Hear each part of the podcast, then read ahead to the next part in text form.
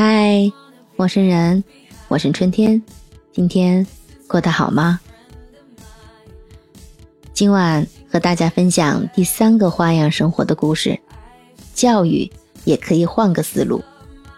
这个故事的主人公为了孩子在学业上卷的问题，举家搬迁到了泰国，他就是张丽。我叫张丽，今年四十二岁。是一名在上海生活的安徽人，我和我先生吴优都是做电商工作的，相识于一场交流会。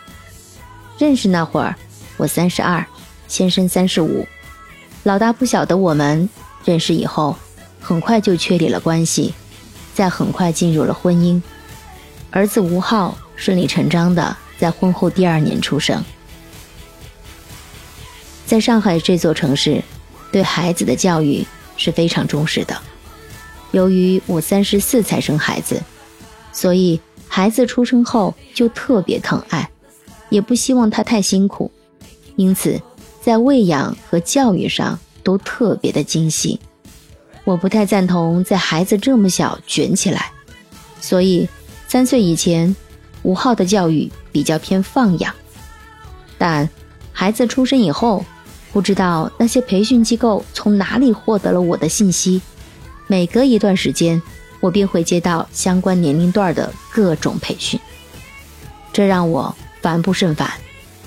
孩子两岁，准备选择一个幼儿园，这时候我才真正体会到卷娃是什么。为了给孩子找一个不错的学校，我动用了身边所有的资源，可结果发现。几乎所有比较好的幼儿园都很卷，学习教育特别的超前，好多孩子妈妈直接全职陪读，这样的家庭状态、学习状态，完全不是我所期望的那样。自从怀了孩子，就经常看到不少关于教育的消息，有好有坏，特别是关于鸡娃的后果。时常都能看到鸡娃导致家庭破裂，孩子也被卷出各种问题。一天，从另一个同行业的伙伴那里听说，现在的教育好多家长选择把孩子送到泰国去，原因有三：一，学费低廉，性价比高，距离近；二，文化生活环境与中国相似；三，国际化的教育，欧美名校留学的中转站。不得不说，这三个理由让我心动了。这样的教育规划满足了我希望孩子得到良好教育的同时，又不会卷得特别严重，而且还有可以获得更多欧美留学的资源。和先生商量后，我们决定去泰国。我们在2020年孩子五岁搬到了泰国，选择了苏梅岛上的国际学校。二零二零年，儿子在国内幼儿园的中班结束后，我们来到了苏梅岛。现在，孩子已经在泰国读了三年多的书。我挺佛系的，在做这个决定之前，我没有像很多家长那样全面了解过泰国国际学校，没有做各种的攻略，也没权衡利弊。现在想想，当时的自己还挺冲动的。好在这个选择没有让我后悔。儿子上的是英式国际学校，有来自全球超过三十个国家的孩子，他们都相处的非常的融洽。学校的学习氛围浓烈但不激烈，课余时间孩子学习了音乐、美术和骑马，在这里孩子过得更开心，学习也更自觉和努力。孩子的学校我也非常满意。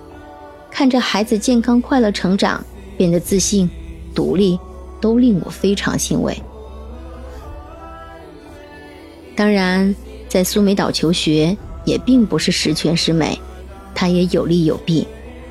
它的优势在于环境优美，学校国际化程度高，学费适中。它的弊端也非常的明显，在那边生活成本高，交通相对来讲。普吉岛比苏梅岛更加便利，学校规模普及也比苏梅岛的大。现在我已经从国内鸡娃妈妈的队伍中走了出来，寻找了另一种鸡娃的学习方式。其实，无论是哪种教育模式，去哪个国家生活都没有绝对的完美，需要根据大人及孩子的生活、工作、教育规划来做选择。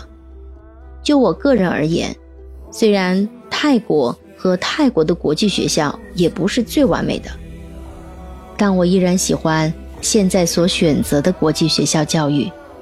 我想，目前这样的生活状态，就是我期望的幸福吧。以上故事内容就是主人公张丽的故事，你呢？你身边有什么不一样的鸡娃故事？期待你。私信告诉春天，如果你喜欢本期内容，请收藏本专辑，记得点赞、评论和转发，别忘了投上你的月票。我们下期再见，晚安，好梦。